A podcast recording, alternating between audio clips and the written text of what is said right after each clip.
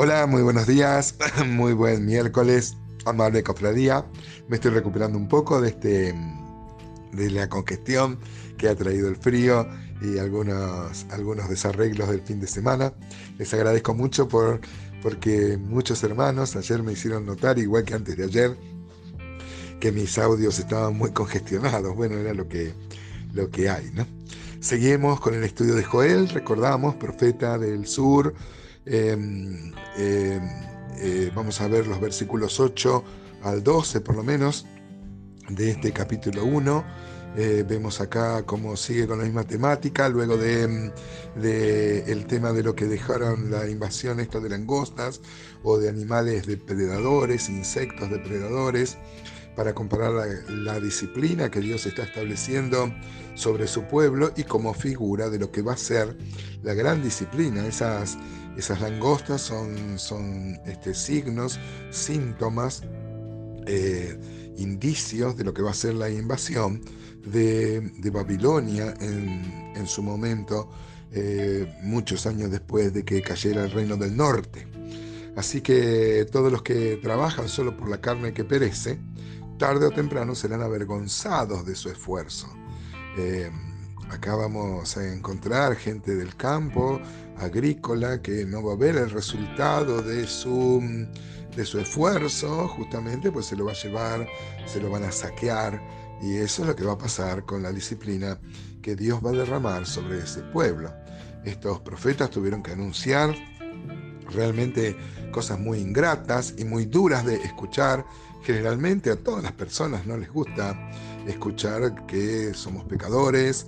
El mensaje del Evangelio en el sentido eh, no, no tiene mucho rating, ¿no? Es mejor hablar de otras cosas, como habla la nueva era, que uno vale, que uno sirve. Sin embargo, compartimos el pensamiento de que tenían los calvinistas eh, de la completa depravación del hombre. Nosotros creemos que el hombre no tiene nada bueno, ni aun las buenas acciones que puede hacer son tomadas en cuenta, porque el hombre es, como dice Isaías uno, una podrida llaga desde la planta de los pies hasta la mollera, diría, hasta la cabeza, ¿no?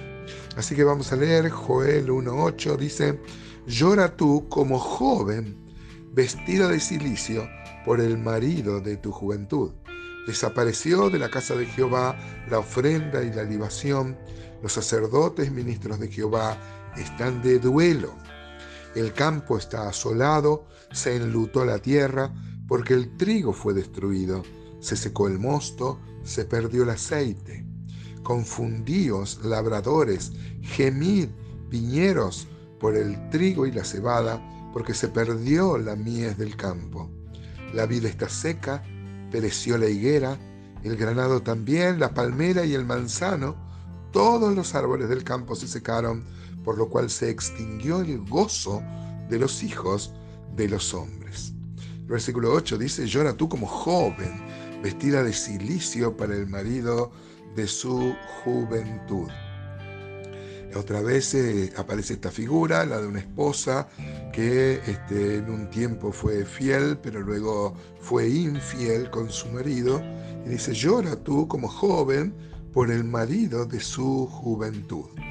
Eh, por ejemplo, Isaías veinticuatro tres, también profeta del sur, dice: la, la tierra será enteramente vaciada y completamente saqueada, porque Jehová ha pronunciado esta palabra. Se destruyó, cayó la tierra, enfermó, cayó el mundo, enfermaron los altos pueblos de la tierra», ¿no? Porque dice: «Llora tú como joven», eh, pero podríamos interpretar «llora, oh tierra mía», podríamos decir eh, su, su pueblo, ¿no? Llora como una moza. Una, una mujer es considerada este, esposa, aunque no viva con el esposo. ¿Se acuerdan? Conforme a las costumbres de la época. Por ejemplo, Deuteronomio veintidós veintitrés dice: «Si hubiera una muchacha virgen desposada con alguno, y alguno la hallara en la ciudad y se acostare con ella, entonces los sacaréis a ambos a la puerta de la ciudad y los apedrearéis y morirán. Eh, la joven porque no dio voces en la ciudad, y el hombre porque humilló a la mujer de su prójimo. Así quitarás el mal de en medio de ti». Fíjese lo grave que es, este, y esto es una, una, una, una virgen, dice, una, una muchacha virgen, pero que ya estaba comprometida, ya estaba casada. Bueno, acá también Dios se pone como el marido de, de Israel, como muchas veces, ¿no?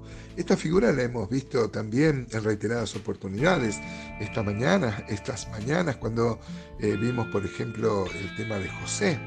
José estaba casado con María, pero María era virgen porque no vivían juntos.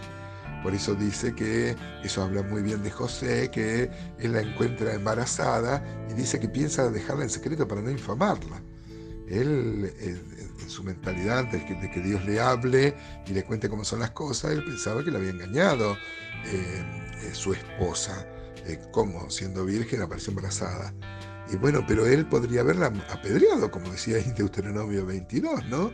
Eh, ¿Con quién se acostó? Si ella ya era una mujer comprometida. Sin embargo, dice que la Biblia, como era justo, pensó dejarla en secreto para no infamarla. Entonces la gente iba a pensar que él la embarazó y la abandonó.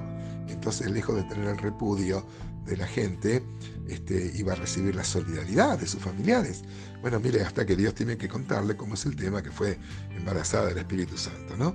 Bueno, Ezequiel dieciséis, Oseas eh, dos, también pone esta imagen fecunda del marido que también desarrollamos en el libro de, de, de Oseas, ¿no? Y luego le habla a los sacerdotes eh, que, este, claro, como eh, desaparecieron los... Eh, los frutos de la agricultura, eh, también menguaron las ofrendas, ¿no? Eh, eran los sacerdotes los que estaban al cuidado de las cosas más santas, número dieciocho dice eso, y daba autorización para que los sacerdotes pudieran eh, comer de lo que la gente traía, pero ahora como no traían nada porque no había nada, este, ellos también estaban como de luto, ¿no? Eh, había mucha alegría, Eh, pero sin embargo ahora eh, alegría en los tiempos de la siega, que ahora se ve traslo, trastocado en un, en un luto, ¿no? Dice Joel uno doce, la vid está seca, pereció la higuera, el granado también, la palmera y el manzano, todos los árboles del campo se secaron, por lo cual se extinguió el gozo de los hijos de los hombres, ¿no? Eh, había una gran fiesta, eh, la fiesta de las cosechas, por ejemplo, cuando eh, se cosechaba y lo primero había que traerlo al, al, al Señor, era un tiempo de mucho gozo. Fíjese en Salmo cuatro siete, dice, tú diste alegría a mi corazón mayor que la de ellos cuando abundaba su grano y su mosto. O sea que el gozo del Señor es mayor aún. Pero remite este pasaje al gozo que traía la abundancia, la siega, ¿no? Por ejemplo, Isaías nueve tres dice, multiplicaste la gente, aumentaste la alegría, se alegrarán delante de ti como se alegran en la siega, como se gozan cuando reparten despojos, ¿no? Sin embargo, ahora todo había quedado en nada por el pecado del pueblo, por la disciplina de Dios. ¿Qué tal, hermanos? ¿Cuál es la aplicación que sacamos a esto? Que toda disciplina que establece Dios sobre nuestra vida es para, para nuestro bien, para que volvamos a Él con la intención, más que del castigo, de que recapacitemos y que volvamos a Él.